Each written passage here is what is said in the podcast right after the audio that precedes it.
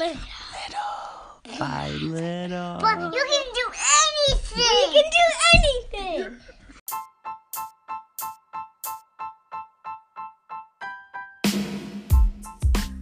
What's going on, everybody? My name is Christian Gujanov, and I want to welcome you to Peak Performance Principles. In this podcast, we're going to be talking about the principles in order to achieve and sustain peak performance.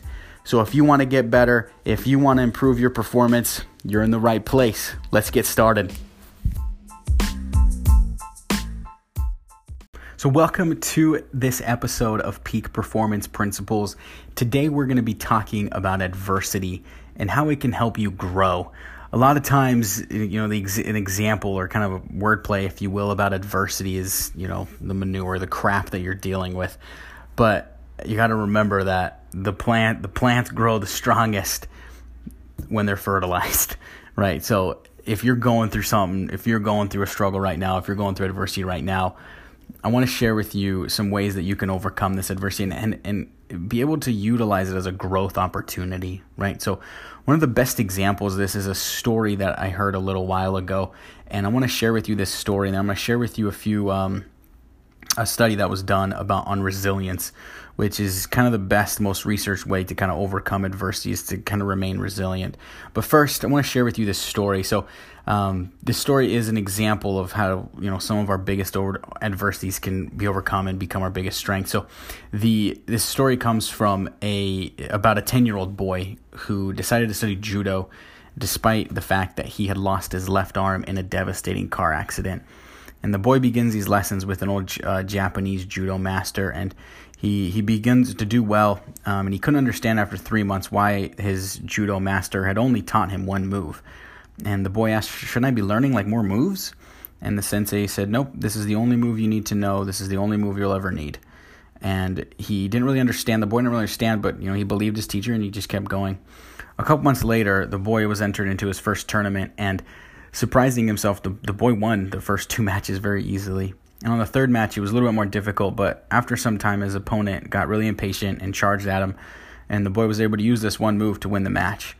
And he found himself in the finals. He was he was amazed at his success, and he entered the finals. And, and the the kid that he was facing was way bigger, way stronger, way more experienced than he was. And, and for the most of the match, he really felt overwhelmed and overmatched and concerned that the boy might actually get hurt. The referee calls a timeout and goes to the sensei and the boy, and he's like, "You sure you want to keep going?"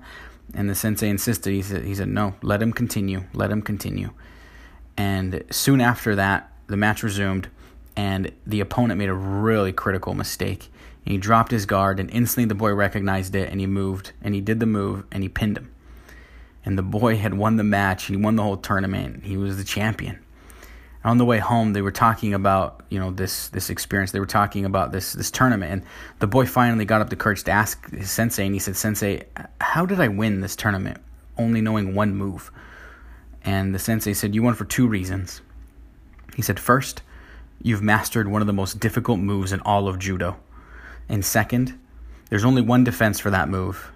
And that defense is for your opponent to grab your left arm and, and if you recall, the boy had lost his left arm in an accident, and the only and he had mastered this one move, and, and the only way to overcome this one move is is for the opponent to grab your left arm, which he doesn't have. So sometimes, you guys, your biggest adversity can actually become your biggest strength. And even though you might be going through a, a really critical adversity, a really difficult time right now, I want you to remember that it is worth it. That the adversity can help you grow. You can you will be better for this. I wanted to share with you just a few quick things that from the study in 2016 on the neurobiology of resilience. They mentioned a few things that, that can help you through these times. And the first thing they mentioned was humor. The second thing they mentioned was was hardiness, which was just being able to be able to kind of focus on getting through this and kind of looking at the end. And then the second or the third thing was being more extroverted. So finding ways and ability to help others through their adversity which I think is is incredible. And I wanted just to add a few things that, that I think could be really helpful if you're going through an adversity. Firstly, focus on what you can control. Don't worry about the things you cannot control. They're only going to add to your adversity. So just focus on what you can control.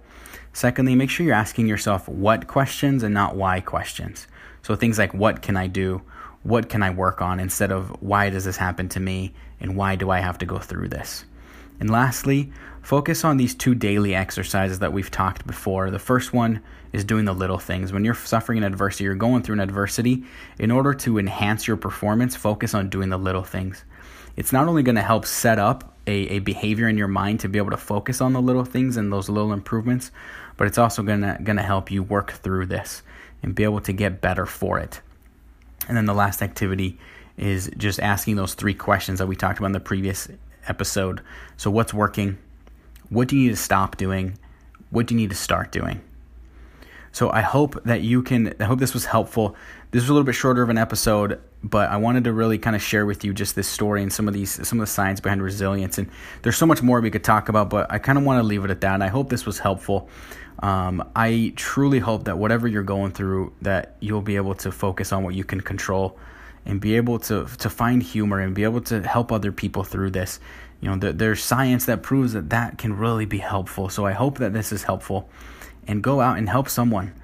My challenge to you is to go find someone that you can help right now. Even though you even though you might need help, go and find someone to help. Make make their life easier and see what that does for you. Maybe that's your little one percent better that you can that you can do is just to go help someone.